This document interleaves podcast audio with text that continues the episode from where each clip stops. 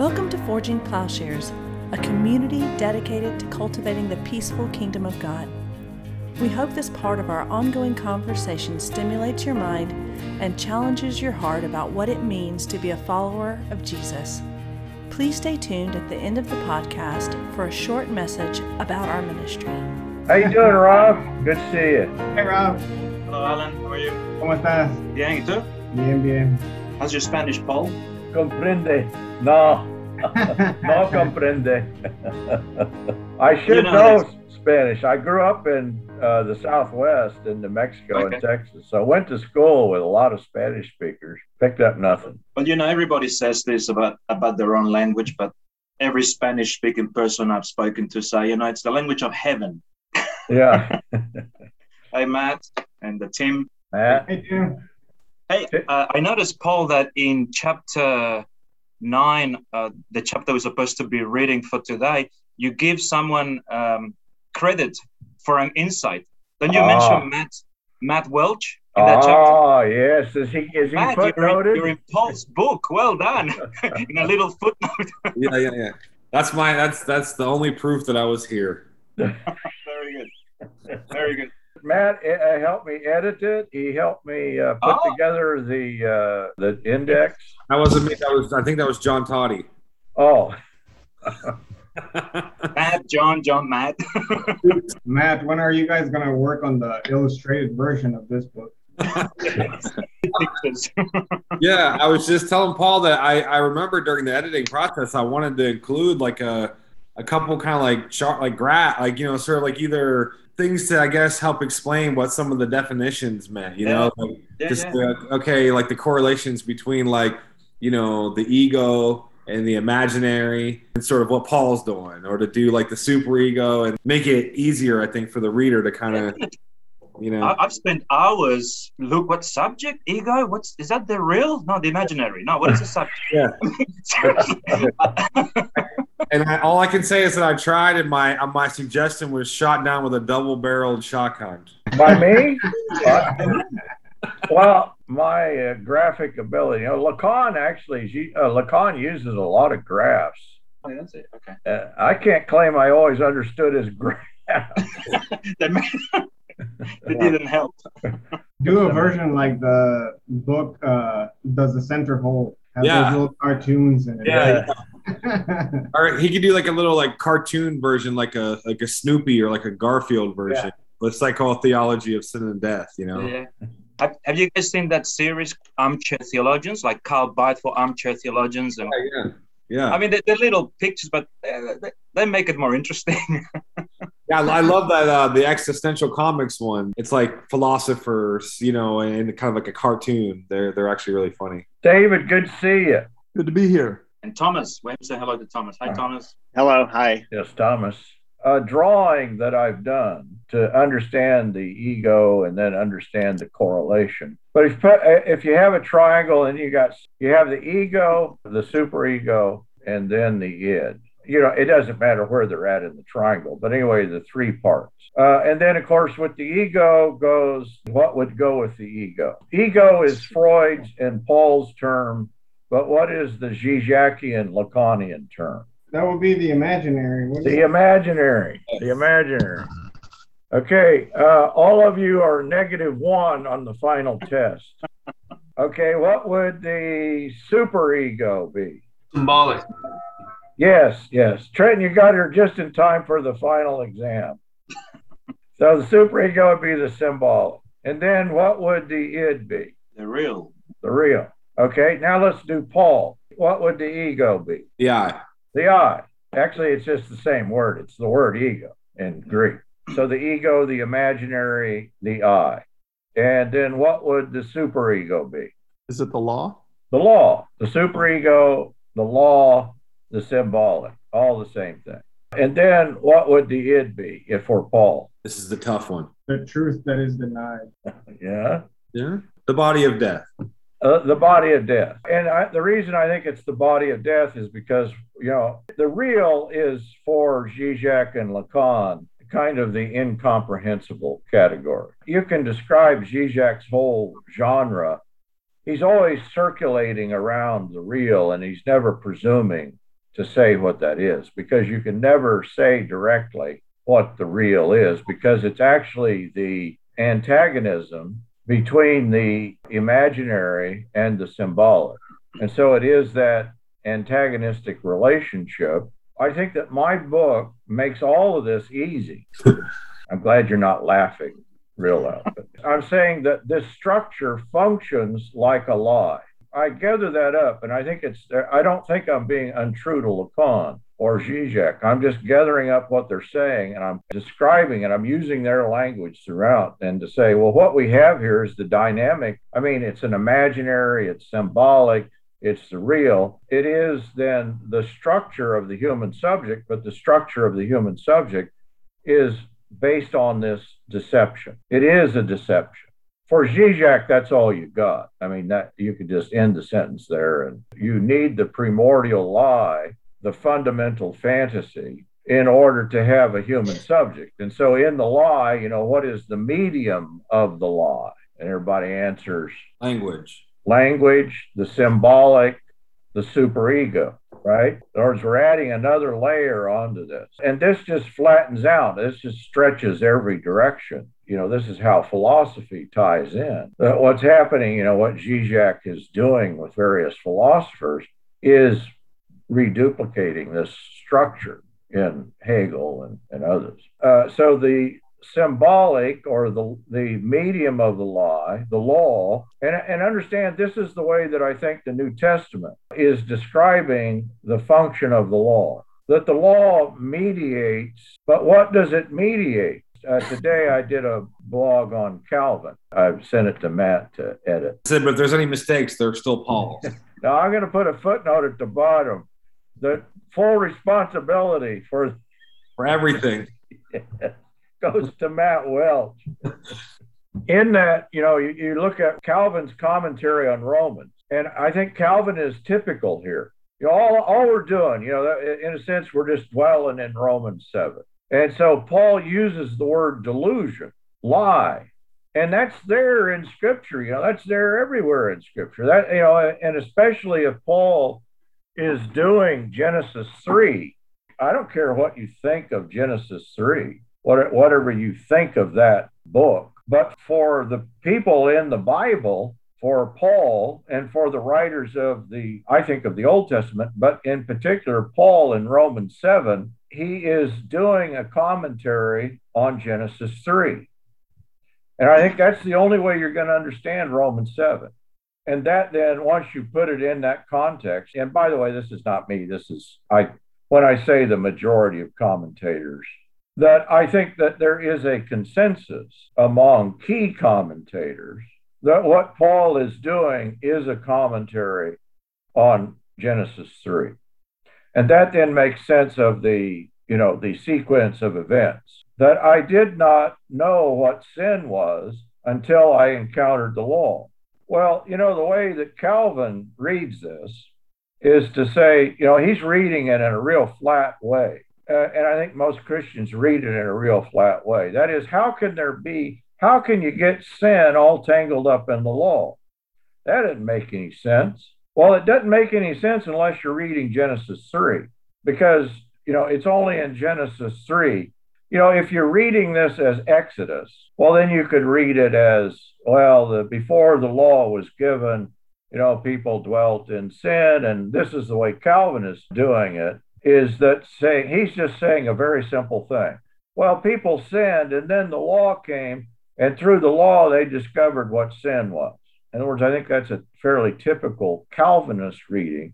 That, that if you're a Calvinist, you're going to read Romans 7, uh, the parts where Paul is talking about, I don't know what I'm doing, that uh, with the law of my mind, the law of my body. Calvin says, oh, the reason he's having that struggle is because he's a regenerated. He's a Christian. And so the struggle, the masochistic struggle that he's depicting, the split within the cell, Calvin says, oh, that's because he's a Christian. What I would say is, boy, that would be a temptation to me not to become a Christian if that's what it looks like. In other words, it just gives you an awareness of sin and it really gives you an incapacity to doing anything about it. Now you just now you're just guilty, and you're struggling and you split against the self and there's nothing you can do about it. I think that's a pitiful picture, first of all, of Christianity. Second of all, it's just a misreading of Romans 7 because, uh, in a sense, it's easier to understand. In other words, I think John Calvin is much easier to understand than the Apostle Paul.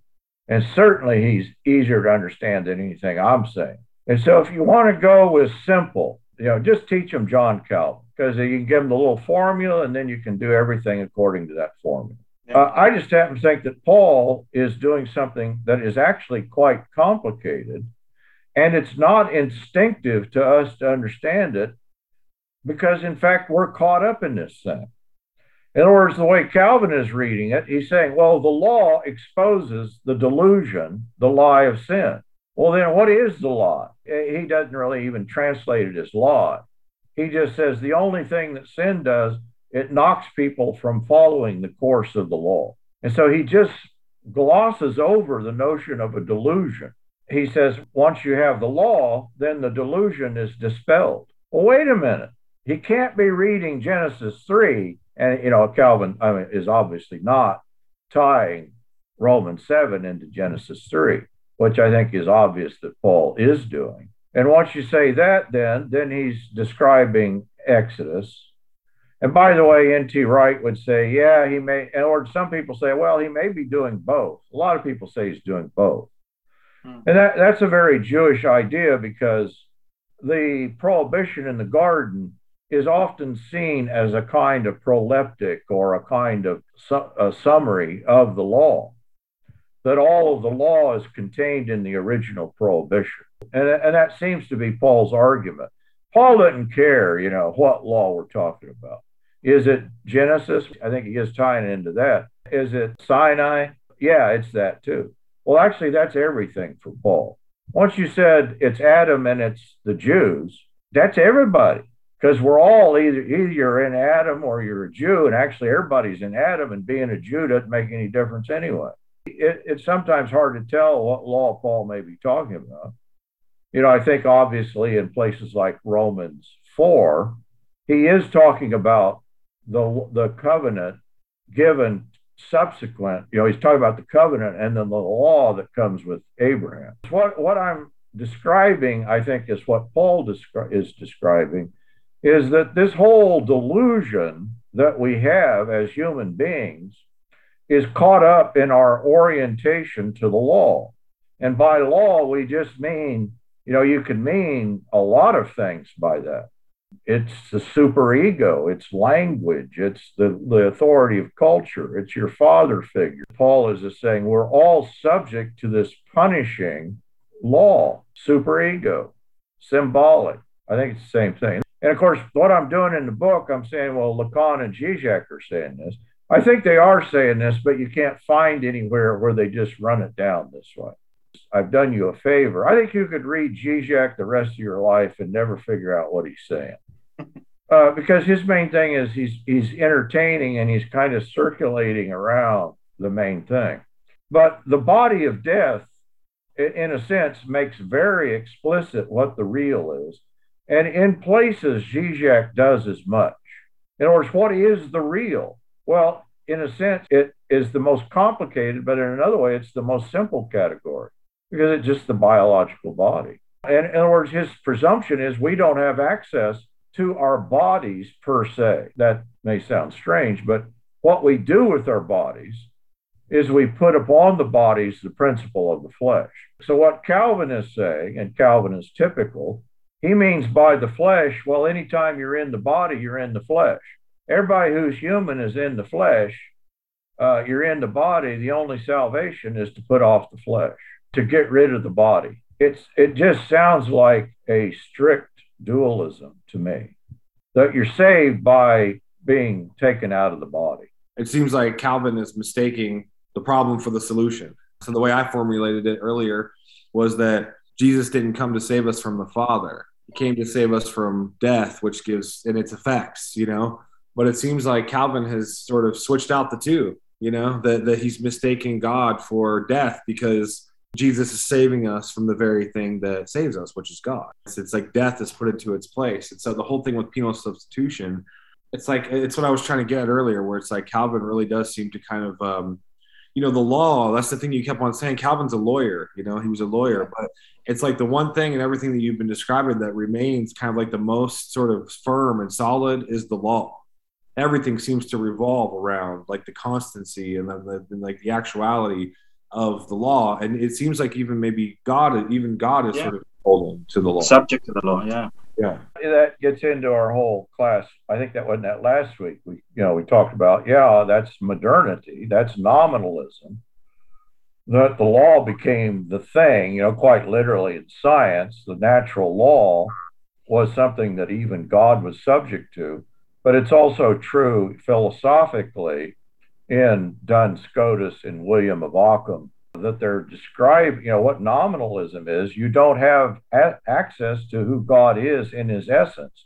You just have the name. You just have the nom- nominal is, you know, the uh, not the universals, not the thing itself. You just have the mediating. Literally, they're saying, "Oh, you just got the law, and you don't have God." And of course, that idea, I think, is there in deism that God Himself, you know, He's just the lawgiver. Oh, I was going to say that it seems like um, I was thinking more about the stuff with Calvin, and it's almost like Calvin is imagining that God is constrained by, again, I you know Calvin as a lawyer, his notion of justice, right? That God has to, you know, he has to punish sin. He has to punish Christ. He had, you know, the God is beholden. He's constrained by his own word. I used to always ask my Calvinist friends, it's like, well, why couldn't God have just done it some other way? You know, why? why did you know Jesus have to die on a cross? You know, it seems why couldn't he be stoned or whatever? You know, or why do you even have to come at all? You know, and they say, well, because God had said, you know, that if you if you sin, you die, and then there has to be a sacrifice. In other words, there's this whole system that that God has said that there is, and now He's kind of constrained to keep His word, uh, and to do so would be to kind of fail to kind of be Himself or whatever. But the thing that is left out of that whole equation, though, is the is the is that God is love. In other words, that yeah, but what's being obscured there by that whole notion of justice and law and sacrifice and all this stuff is like is the fact that God is love. What I'm afraid that keeps happening in all these different systems, and it's the same thing that you're you're saying that's happening with the the human subject also. So maybe all this stuff is kind of you know a result of what's happening to us in our own subjectivity. Is that God is displaced the God of love, the God of life, the God of the good, you know, is displaced, and he's like displaced by something very specific, and that is death, sin, law, ego, the imaginary, the nothing. That that's what you're saying, and you were saying that this week is like the good news, right? That chapter eight of your book is kind of like the like this week is the good news, right? That we've been building up the whole class and talking about the the problem and I, that's what I love about when I finally got to that chapter in your book. I was like, you know, it kind of blew my mind a little bit because um, it was such good news, you know, because the the picture had been painted so starkly and so darkly, I guess, that once God breaks through, you kind of understand the gravity of what it is that He's breaking into because we've totally displaced the goodness and beauty and grandeur and glory and you know love of God for a, a total sort of dark imaginary twisted fantasy to quote Kanye West in a weird way. I, You know, I- so- yeah. Yeah. I hate I hate to disappoint everyone, and you, Matt, especially. But actually, we're on. We're not to the good news yet. Oh no, man! You know, I just uh, Oh, it's chap it's chapter nine, and so chapter nine is the beginning of a transition. It's Okay. actually chapter ten. Okay. Uh, so chapter nine is we're still dealing a lot with with Zizek in Sorry. chapter. So, but you guys know the good news is coming, and and we've been dwelling in the darkness so long. Uh, I hope your eyes, you know, are are adjusted. So that's you know that's kind of the opening, the meaning of body of death or the body of sin, and and the significance is there. That's functioning as as the real. Um, I think it would be uh, yesterday when I was at work. Somebody was saying, uh, I was like, "How was your weekend?" They're like, "Oh, I got baptized in in the you know in the ocean and everything." We're just talking about the experience of of that and significance. And then I don't know, a few of us were talking about John the Baptist and just the whole trying to recall, like, I don't know, Bible college things about that. But anyway, one thing we could talk about, I guess, is all is the significance of, of baptism. I don't know. It, you seem to suggest that it's like the the new subject. Baptism is an ontological alternative to the body of death, as there is a joining to his body as a new subject. Let me give you a little history behind this chapter and behind what I did. You know, we're out of the in the restoration movement. We're kind of known for our focus on baptism. And so when I got over to England and I thought the last thing I want to do is deal with Romans chapter 6 and have to go through the whole thing on baptism. But in a meeting with Conor Cunningham, he said, Well, you've got to deal with chapter 6 and the importance of baptism. uh, oh, and of course, once you once you deal with chapter six, I mean, it is a chapter about baptism. So actually, I was going to kind of try to hide out, and Conor Cunningham actually ended up giving me very good advice. I, I should I should have tacked that on when I was talking about him last week. He really he really brought the, the dissertation around because he said, "Oh no, you've got to deal with chapter six, and you've got to deal with chapter eight. And of course, that's what's happening in chapter six. And ironically, Zizek himself focuses on baptism. Uh, you know, as an atheistic Marxist materialist, that sounds strange, but he was upset. I can't remember some Vatican, you know, whether it was the second Vatican, you know, when they said, well, everybody's saved, you don't need to go through baptism. And his point is, well, no, you need to go through the specific you know, the work of Christ, he's saying, is specific to Christianity. That's the claim of chapter chapter six that we're going to miss. You know, we're we're kind of working backward, because, but in chapter seven, once you've said that what this whole thing gives us is a false subject. In other words, human subjectivity uh, is suffering from a delusion. And I often think, you know, when I say that, this sounds even worse than Calvinism. I thought when I picked up Calvin's commentary, you know, like, well, here's the hard hitting, you know, there, he's going to really go strong on this idea of delusion, but he just brushes over it. Because, of course, what you're doing in Augustinianism and Calvinism, you're leaving sin a mystery. What I think Paul is doing in these chapters, five, six, seven, and eight, actually, I didn't deal with five, but I think in all of those chapters, he's dealing then with the, the way that the mechanics of sin and salvation. That is how, what is this thing? And once we're in an Augustinian universe, you really don't ask those questions. And that's why you get this perverse, equivocal understanding of just basic vocabulary. Even a, a thing like God is love. In Calvin, that doesn't mean much you know, because what he means by that, yeah, there's that love thing, but he thinks of love as a kind of anthropomorphism, and that wrath is, in fact, more descriptive. It is the prime attribute of God. And he's going to do that with a series of words. You know, words no longer mean anything. You know, righteousness, it's repellent. And, and we're all trained this way. We say, well, you know, God is a mystery.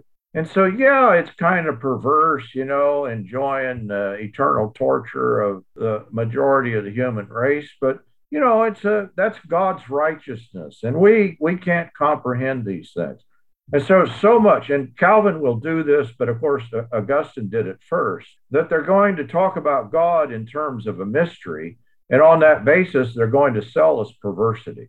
David Bentley Hart's point is the good, the true, and the beautiful is something that I think we can recognize. But there is the sense that all that Calvin wants to, us to recognize, and of course, when I'm talking Calvin, I'm also talking this philosophical period uh, of nominalism, is that sovereignty and power become the key legitimating force. You know, the, the first, God is first cause. And that becomes the, the basis for talking about everything.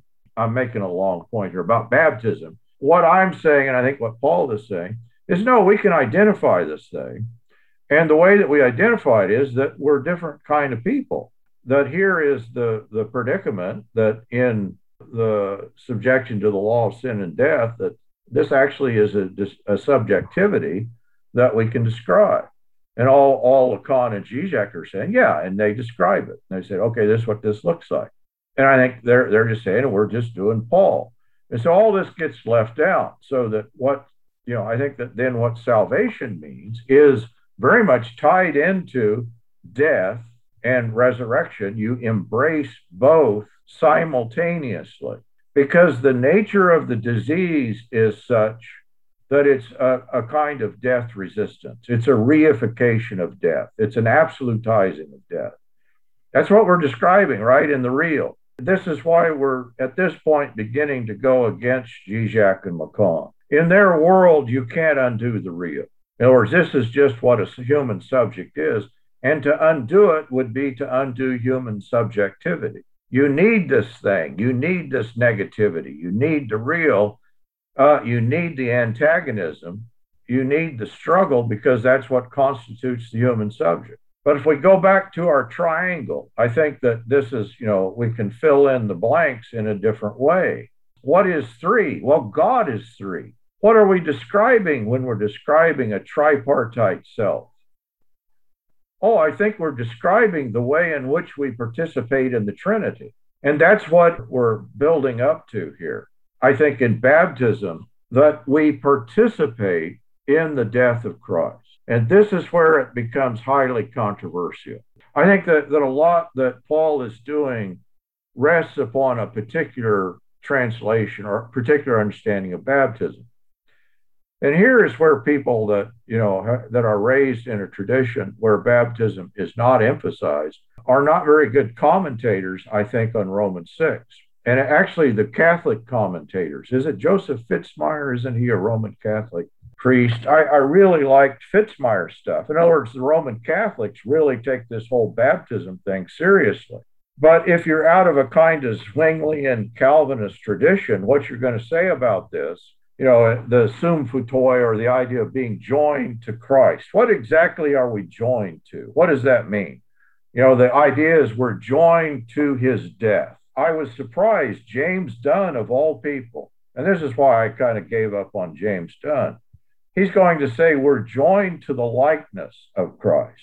We're not joined to Christ, but we're joined to the sign. We're joined. In other words, he's, he's wanting to not make baptism a serious thing he's wanting to say, like any good Baptist would say, it's an outward sign of an inward event. And so you leave the sign and the signified detached from one another. And of course, by making the inward the primary, the real, you know, not in Zizekian terms, but the reality, and the outward a mere sign, you're assigning the world and the body and outward things a kind of secondary reality.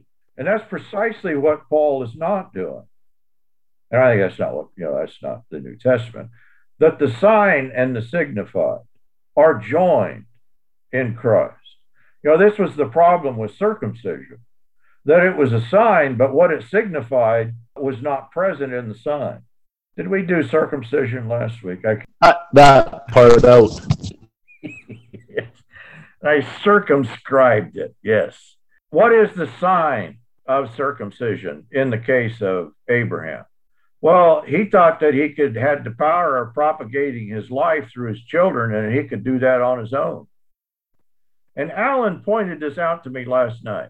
And, and actually, it was a point I, I had never made. Alan, can you explain the point you made to me last night? As Mr. Axton was saying, that Abraham believed he had the power to give life through, well, through his penis, you know, for that.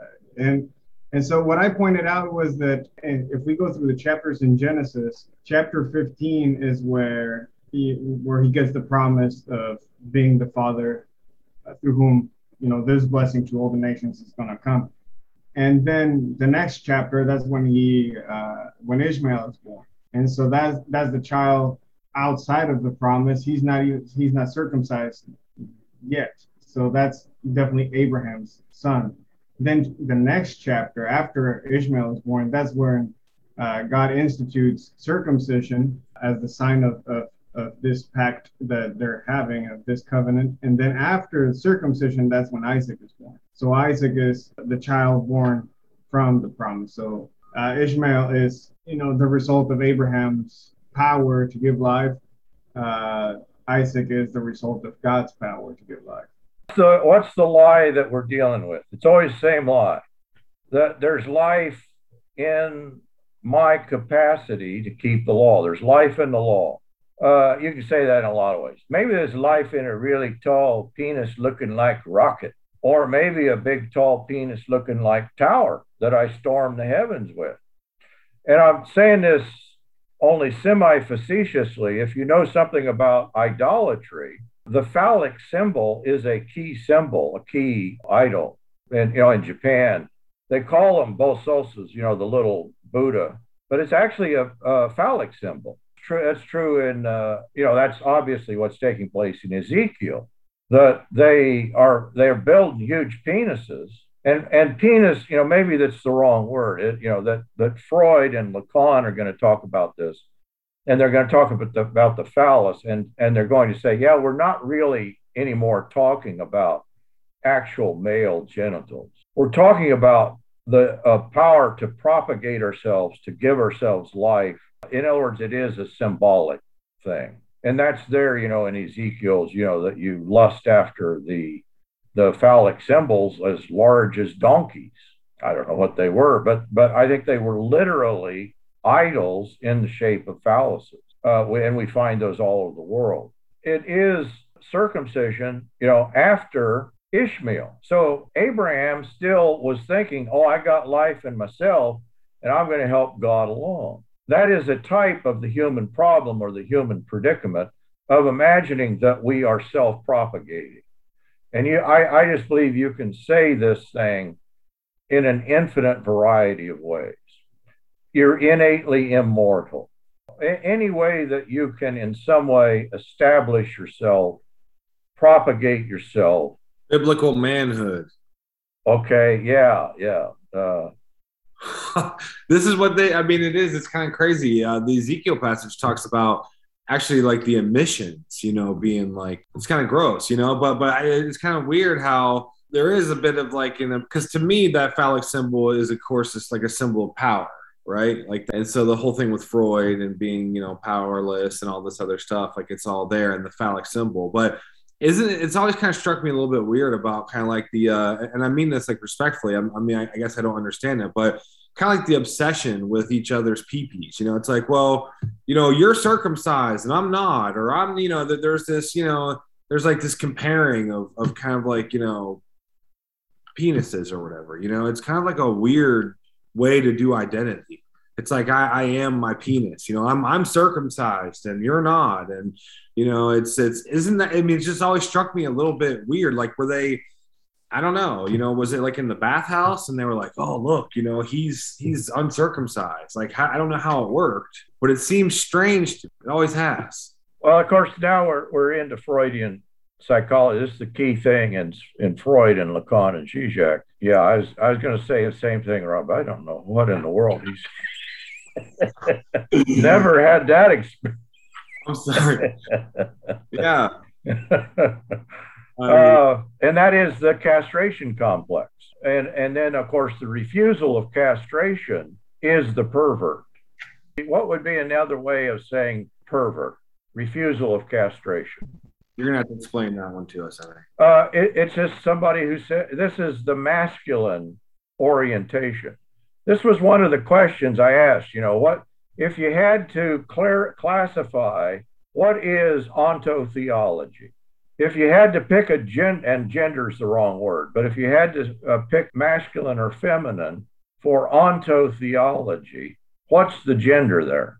I would think it would be male. And it's male because you can say everything. You can say it all. That's why I was. I mean, I was half joking around earlier, uh, but that's what I meant about the penis or whatever. It's like in the power or whatever. It's in the place of the masculine or the law. That's to me. That's the power of the symbolism.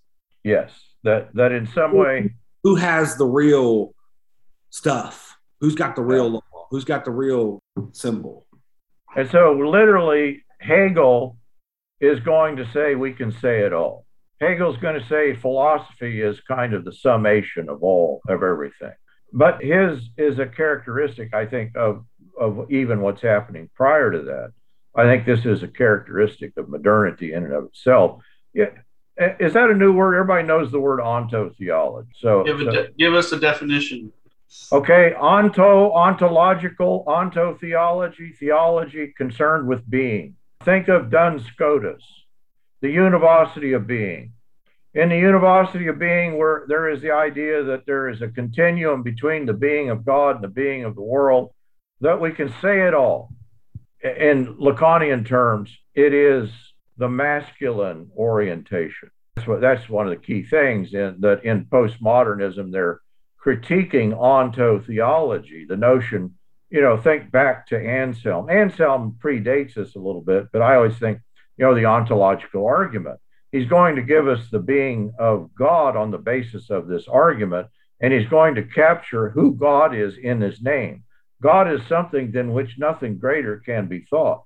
In fact, leave God out, of that. You just name God something than which greater nothing greater can be thought and you think that thought and you've thought the name of God, and in thinking the name of God, you've made an ontological transition to the place of God. That's what he's actually saying in the ontological argument. If you go to the monologion, or, or I mean to the proslogion, the monologion, and he's doing something different. He, he uh, a little bit more orthodox than Duns Scotus. Anselm is still, at least, he's positing an ontological difference but he's saying we can cross that ontological divide in the ontological argument. And so the, you know, this is apologetics. I just proved God to you in 30 seconds. God is something you can't, once you do the ontological argument, according to Anselm, you can't deny God because once you say the name God, what you said is the greatest thought that can be thought. And if you said the greatest thought that can be thought, this is not a thought that cannot be thought. So if you're going to think the thought, you've got to think that he is existent. If you think he doesn't exist, then you've not thought the greatest thought that can be thought. That's why the fool is a fool because he thinks the greatest thought that can be thought and then says he didn't think it. Is that uh, is that too fast? I don't think it's too fast. I guess I'm having I'm trying to make the connection between what your point is between that, the masculine, and the you know the law and what we've been discussing so far. Because in apologetics, traditional natural theology, in these arguments, you capture everything in philosophical arguments in the symbolic order. You can say everything. You can say God. You can say the name of God. You can pronounce yourself into a kind of ontological difference. And that's perverse. I think that's perverse. So is the is the contrast or the I guess the right approach as opposed to ontotheology, would you say then it's just revelation so that it's not us humans that are the source of God and who he is and his being, but the source is him who has revealed himself to us in Christ? Yeah, I think we have to have revelation. First of all, because of the nature of who God is, and and then because of who we are, and especially because who we are as failed human beings. But then how has God come to us? Has he come to us in theories, propositions, and doctrines? If you were a good modernist, if you were Carl F.H. Henry, you would just say, yes, that these propositional truths are who God is. If you accede to these propositions, you know, whatever the list of propositions might be, making up Orthodox Christianity, that's what it means to be a Christian. Well, wait a minute. Is that what the Bible is? A, a series of propositional truths? And of course, the, the point is, yeah, no, the, what's happening in Scripture is not theories, it's not timeless truths in the sense that they are transcendent and above the human condition that are being revealed to us. It is historical, contingent truths. Christ comes to us in history, in time, in the human condition, because that's who we are. But uh, also because, you know, when we talk about Christ is the truth, it is over and against, I think, the delusion that is otherwise described. So, yes, and by the way, this is Zizek, strangely enough. This is why Zizek emphasizes revelation. that what is happening in Christianity is revelation. You know, this was Wittgenstein too. Uh, Wittgenstein, many of the people that were with Wittgenstein were Christians. It was, I think it was the guy that became a medical doctor, but he was thinking about becoming a priest. And Wittgenstein says, please don't do that because I know what'll happen. Someday I'll come to, to you know, the, the church and you'll be up there preaching and you'll be explaining to me how, why we can come to God through reasonable arguments. And he considered that a kind of blasphemy. It's a blasphemy, blasphemy for Wittgenstein because of his view of language. Because what's taking place in the ontological arguments, or in many of the arguments, is that you're climbing the ladder of language in order to escape the earth. I, I have thought about this a little bit. I read Merold Westphal's book, Overcoming Ontotheology, years ago. And so I recommend that, but it's like probably eight or t- eight or nine years ago that I read that. But I think the way I remember him describing it is that, like you were saying, in medieval theology, God becomes, you know, this, the highest being or the first cause uncaused, right? And then this this leads through a process of being kind of inscribed. God becomes sort of, um, included within these abstract, rational, philosophical principles. And then the idea of, of like thinking about God beyond ontotheology, or like Marion's book here, I have God without being, is is to release God from the this the the kind of uh, the way he's been. That's why we need the revelation, as as um, Trenton was saying, because we because being says says nothing about God. Really, is one is one way you can put it. Or Heidegger said, uh, before the God of the philosophers, one can neither sing or dance. So even Heidegger said that. You know, this abs- this God of ontotheology, you know, I think Merold Westphal says that's not the God of Abraham, Isaac, and Jacob. So he makes a distinction between the God of the philosophers, starting with Aquinas and and it's not like you fault Aquinas or these guys, right? It's it's a it's a thing that happened kind of in history that God became inscribed in these rational principles. Yeah, he makes that distinction between the God of the philosophers and the God of Abraham, Isaac, and Jacob. Westphal is very accessible, I think. Paul, would, would you tie this ontotheology into um, Calvin and Augustinian and um, Anselm? And does it does it all kind of come as a single piece all together? And that's what they're kind of pushing? Well, this is the strange thing that I'm doing, and it kind of breaks all the rules. You know, radical orthodoxy, there's the clear demarcation. We have the modern. And what happens in the mo- modernity is, well, you have Rene Descartes, I think, therefore I am. In other words, the turn, the split between reason and faith. And of course, I, am not denying that there are these characteristics in modernity that are unique. I'm not, you know, I think Charles Taylor's depiction of the secular we really do experience the world differently. But my point, you know, I always go back to Anselm, and Anselm's the wrong time period. Cunningham misunderstood what I was going to do with Anselm. That's why, in fact, I ended up leaving Anselm out of it. The, the typical radical Orthodox dissertation or book, you take a problem and then you go back to an ancient theologian, a pre modern theologian, and show then how that they then correct this modern problem. Uh, this was actually pre- predominant. I, I, remember there was a Derrida, and I can't remember who all was there. Actually, Mary, uh, Caputo and, Westphal, in fact, may have been there. And actually, Derrida got up in this, and he was confused by this because what they were trying to say to him, you know, it was a, it was a conference about him, and he was there, and they were trying to describe deconstruction or the problems that he was deploying or talking about as peculiarly modern. And he said, why, why would you say that? Why would you restrict it to the modern?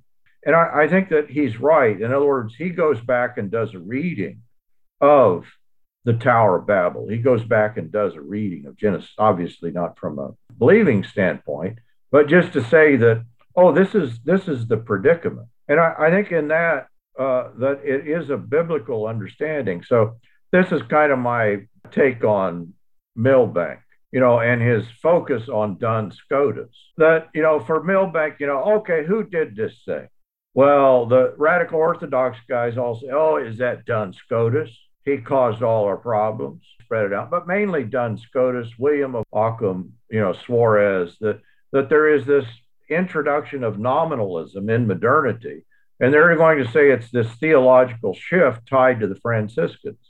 My problem with that is not the particulars. I think in the particulars, uh, you know, he may, he may be right or not, but I think mainly he's right that these guys did do something that was tragic. But the question is, how does history function? And my point is that that whole depiction of modernity is mistaken. That in fact, the problem of modernity is not a problem apart from what we're describing in this chapter of Romans and in this book. Modernity is a case in point of the perverse orientation to the law. That's all. That's what I'm saying. That's what Paul would have said. I think that Paul gives us a critique of modernity before it happened because it's just an aggravated form of the perverse orientation to the law. It's not a thing apart from the root human problem. And this goes back, Nathan, to your question about baptism. So I think that baptism, you know, the idea of drawing the sign together with the signified, that constituting a new subject, that we are no longer dealing with a kind of uh, an, in a nominal universe. Well, in a sense, the, that the Jews, that was the Jewish problem. And the Jewish problem is a type of the human problem in Paul's argument. That in some way we have this orientation in which we imagine there is life in the law. With ontotheology and the modern, we need to critique that. But I think the postmodern, what, what comes after postmodernism? Well, if post, you know, the word is a buzzword, but if it's a de, if it's deconstruction, if it's an undoing of the modern, I think it's a preparation for what the New Testament, what Paul is describing for us. That's why I, you know, I don't know, I don't think I'd call myself postmodern, but I can embrace all of that. That postmodernity has hit upon a biblical truth that is there in Heidegger and in, in Nietzsche, in, in Derrida. And so we can read these guys now, the interesting thing, I think each of them are misreading the Bible to just be ontotheology. And they're reading the Bible that way because they're all raised in a their their familiarity with Christianity is a kind of perverse Christianity. All of that to say the point of you know what Zizek says is that Christianity separates out the obscene superego. I think that's true. I, I think that, that we can uh, begin to identify the obscenity of this God, of this philosophy, of this law, of this orientation, of this subjectivity. And that's what this picture of baptism, of being joined to Christ, means. It's not a being joined to his likeness in Dunn's picture or in a, you know the outward sign of an inward event. No, it's that now we're joined to our bodies. Suddenly you're incarnate. The thing that's died, of course, is not any reality.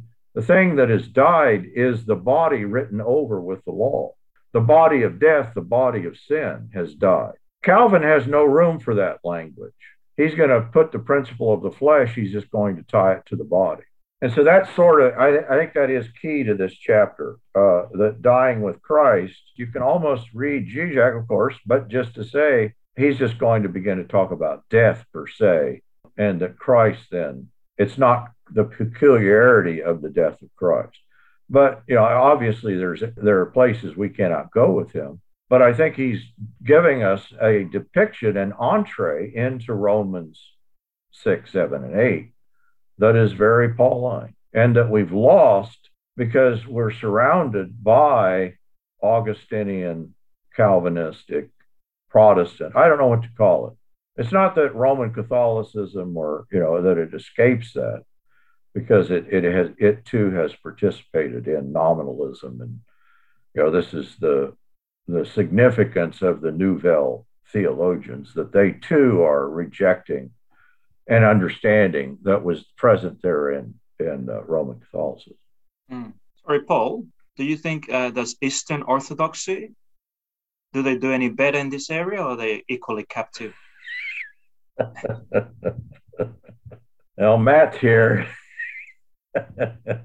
if I had to choose a atonement theory, in other words, what Eastern Orthodoxy didn't do was what happened with Augustinianism and Selmianism, you know, in, in the area of atonement. See, but when we say Eastern, I don't know that that's a, a proper label because I think that was just Christian at one point, but it got subsumed, it got overcome in the West.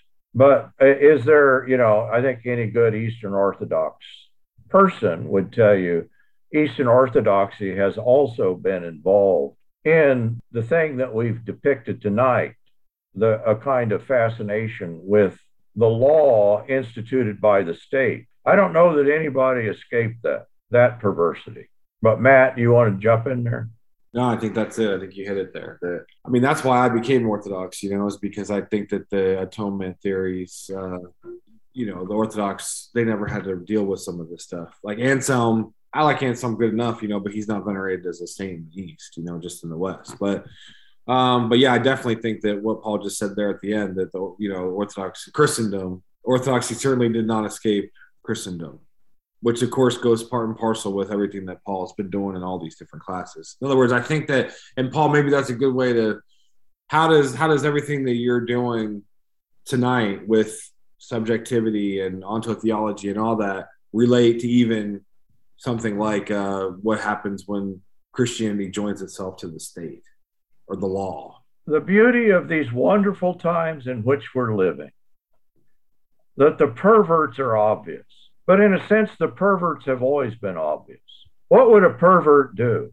There is an absolutizing of his law. Calvin would burn him at the stake. What are the perverts today doing? Mike Pompeo said, You cannot question the Constitution. If you question the Constitution, the whole structure will come undone. You cannot question the law.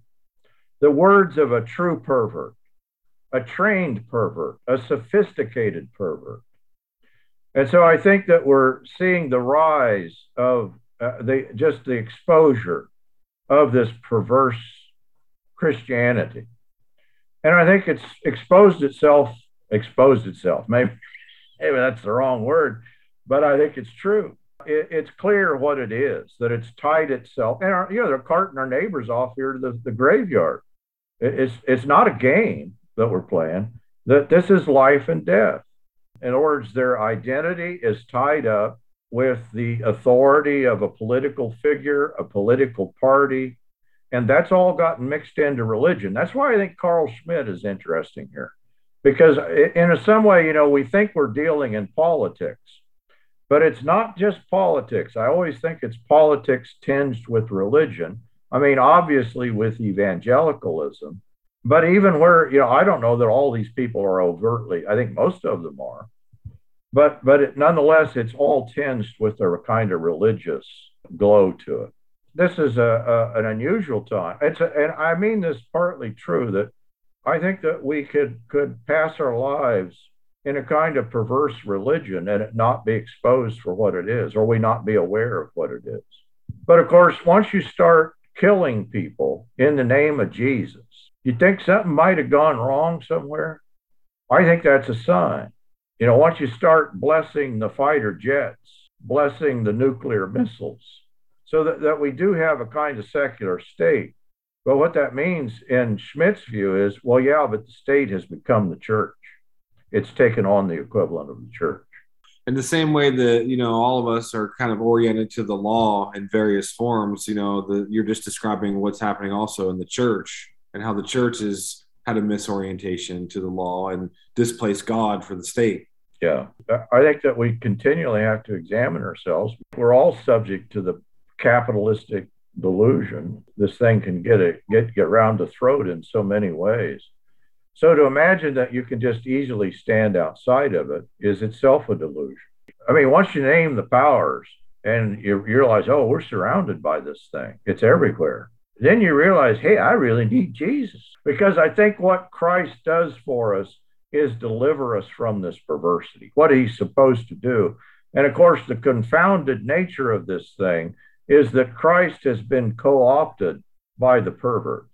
Uh, that's not a nice way to talk, but once you deploy Christ in the name of your law, doctrine, religion, that in a sense his efficacy is undone Paul, I, I think that you really nailed it. I think it was one of your uh, messages in the last few days where you put up uh, Dylan's song with God on our side. And I couldn't believe that's 1964 that he, he penned that song. And you look at it now, and my goodness, it's like it's just the most prophetic thing I've ever seen. Yeah, yeah. And that's, you know, God is on our side because we can justify it. And it, that's what he's talking about. He's talking about war. You know, he goes through the song. He goes, he describes each of the wars, and then he ends the verse and said, "And God is on our side." That's what every pervert thinks. It's also what every uh, Paul. I remember you telling me about a study a long time ago that you read about people on death row, and you know the people were all in for for murder, and they just went and they just asked them, and they said, "Well, why'd you do it?" And they they all said the same thing. They all said, "I had to do it." Uh, they they had it coming in other words, justice, the law, you know, whatever that thing was inside of them that where they said, well, you know, they, they, they weren't playing around. They were saying, I had to do it. I had, and so, but this is always the logic, you know, I think this is what Paul, you're describing in all the different sort of areas of our, you know, socio-political, economic, whatever. It's like, well, you know, we, we had to drop the bomb on, you know, Hiroshima. Uh, it's like you know well we had to you know we, we had to um, it's like no we didn't you know? So in other words you know, we had to do evil so the good may come but that's the logic that's always the logic of the our orientation to the law. That's exactly what st paul says by the way in the beginning of rome and you know in the beginning of his, of his book of letters to the romans where he says that let us do evil so that good may come that that's always the logic of sin. That's always the logic of our orientation our misorientation to the law. That we would do something evil so that good may come, that that just always repeats itself. I saw this horrible. I was watching this prison. I like some of these like world's toughest prison type shows, you know, on on like uh, Netflix and stuff. And I was watching, you know, it was late at night, and all of a sudden I saw this guy, and he was called the. uh he was from around here, like where I live. They said, you know, he was telling his story, and, and the guy said, yeah, you know, my girlfriend, she cheated on me and she got pregnant. I found out about it. And so whenever she was nine months pregnant, I took her into her, her parents' bedroom and I cut the baby out uh, in front of her parents. And they say, well, why, why'd you do it? And he said, I had to do it. What do you mean? I had to do, I had to show her that what, you know, that what she did was wrong and it demanded an example be made. Uh, you told the story of the Japanese guy who, uh, you know, was cheating on his wife and he killed, or, you know, where he killed his wife and kids or whatever and threw them in trash bags. And, disposed of them. But I'm sure that that guy would say the same thing. He'd say, "Well, I had to do it." Hitler, he had to do it. You know, he had to get rid of the, you know, the Jew. So I, it's just kind of interesting to me that like that's how the logic always works. And I think it kind of, even with the with the church sort of cozying up to the state, they would say the same thing. They would say, "Well, we had to do it." You know, the political situation demanded, uh, etc. It's always the same thing. Yeah, so that's it. That, this is uh, the why they kill. I can't remember the guy's name, but it's uh, it's actually his PhD uh, dissertation. He goes around and interviews. And he's, he himself was picked on. He's a very small guy, but his father was very violent, and so he creates a system. He calls it violentization. He describes it as, as almost mechanical. That people who do violent crimes, that it's highly predictable that they themselves have been exposed to levels of violence. They've been attenuated to, to violence. And then he describes it almost in religion. And when they describe their own murders of people, he's, it almost be, sounds religious because a kind of righteousness or uh, righteous wrath that they have to they have to do this thing. But that's what we were saying about God earlier, right? That that is the same logic that well, he had to do it, you know, or, or you could even think of it in the perverse way of like, well, we had to kill Jesus in order to be forgiven for killing Jesus. The logic is always perverse. Yeah.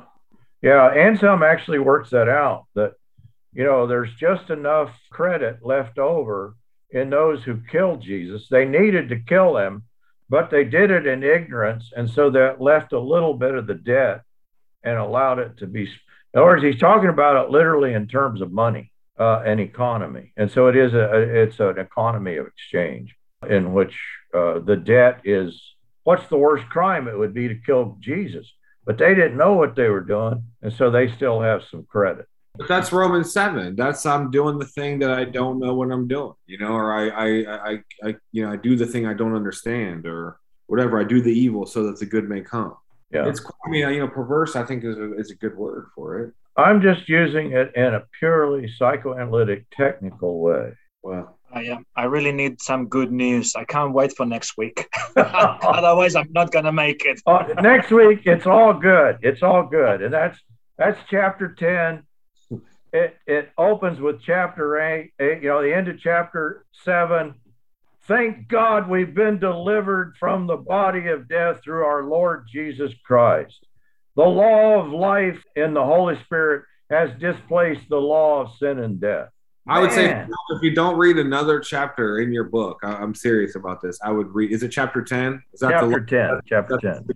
I mean, to Yeah. me, that was like the, you know, I was kind of feeling like Rob because I remember I was like editing it and everything. I'm like, good lord, dark, you know.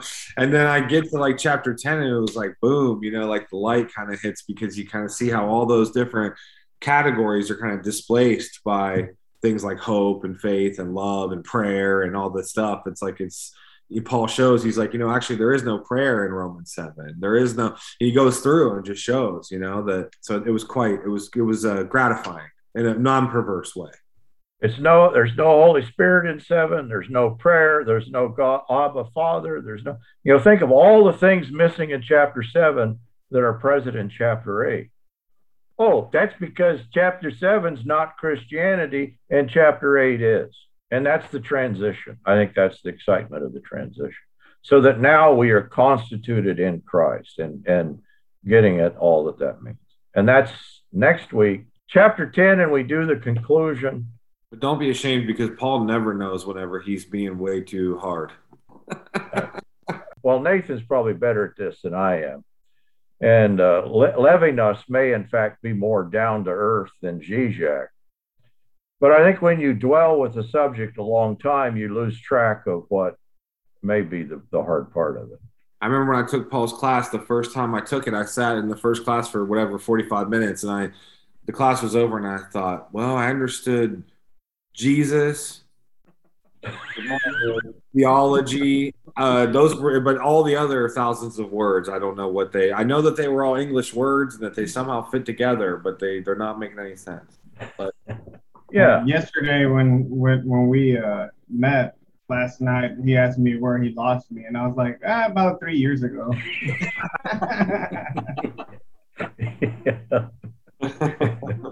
okay. Let's start again. we need the uh well we need people like you to uh we've listed some others like Westphal or caputo or Kearney or something like that have read the paul Ricoeur and the jacques lacan and the manuel levinas and like you know that's what i i like to always have you know the primary text which is itself very dense and then if you could just have someone who's just who knows it so well and then yeah but sometimes both are just overwhelming so i understand that for sure. You can i mean and then like Zizek's probably one is very difficult like to read and then of course he he appeals to probably to lacan and hegel who are i'm gonna just finishing phenomenology of spirit and we have our last we're also like this course there's only two more meetings left and i've actually can say I've read Hegel's Phenomenology of Spirit, but I can also say that I didn't understand any of it. So Wow. it's just very difficult. I don't like even with people explaining it to me, it just seems I mean, I guess I get some parts of it or something. But I feel like I wouldn't be able to really explain it to someone else, except for just it's continually failing to retrieve knowledge and, and then it's you know i don't know it's like it's difficult even with the schooling i've had to read those guys so Yeah. anyways it's good to have interpreters like you is all i'm saying Yeah. Well, you know, that was what Zizek said about Lacan. He said, I never understood Lacan. You know, in the former Yugoslavia, they were all reading Lacan trying to uh, re- understand him on their own. And then he Yeah. goes to to Paris and he does a PhD and is uh, under Jacques-Alain Miller, who is Lacan's son-in-law. yes hmm And so Zizek always says, it's Miller's Lacan that I know. I don't know any other Lacan. And so when Miller explained Lacan, suddenly I understood him. And I think that's true that that that the sometimes we need the interpreter. If you mm-hmm. if you go and you read Lacan's seminars, they're almost incomprehensible, not partly because what they're doing they're all reading Freud and they're coming, they've read Freud and they're discussing the text and mm-hmm. nobody's breaking it down. They're just, they're riffing on the text. That's kind of what I've done in the book by laying out Freud, Lacan, and then Zizek. I think I've made the topic accessible and given us a key, uh, I hope, to, to understanding it. Can I ask a last question? Um, I was looking for book reviews or critiques or engagements of your work. I haven't found many of them, but maybe this is a question for next week. But just briefly, have you had a lot of pushback from um, from many scholars or uh, thinkers of your work? It's been reviewed, uh, actually, a journal in Canada. Yeah, I've, I've seen that one. Yep, the Toronto. Toronto. Yeah. Uh, so I've gotten a few reviews. Nothing you know, I, I think that a cop out in a review, and I, the, of course, as the author, I'm never going to agree with the criticism. But an easy, an easy thing to do in a review is to say, "Oh, but he didn't talk about this." If I remember the guy in in Canada, uh, Canada, he, it was a fair, fairly favorable review, and then he said, "Yeah, but he didn't talk about the rest of the New Testament." I said, "Yeah, no, I didn't do that." and maybe it's something you know you need to tie other things into, but you can only. So I can't say that anybody has given me pushback. The people that would have given me pushback, that in fact are reading Zizek and Lacan, are on the back of my book praising the book. Sure. And one of them is Marcus Pound. My what I'm doing with Zizek is very different than Marcus Pound. I really appreciate Pound's stuff, but he's sort of like, you know, Peter Rollins or other people. He just said he's just going with Zizek. And I actually, you know, name Pound and say, well, this is his, what he's doing. And that's not what I'm doing.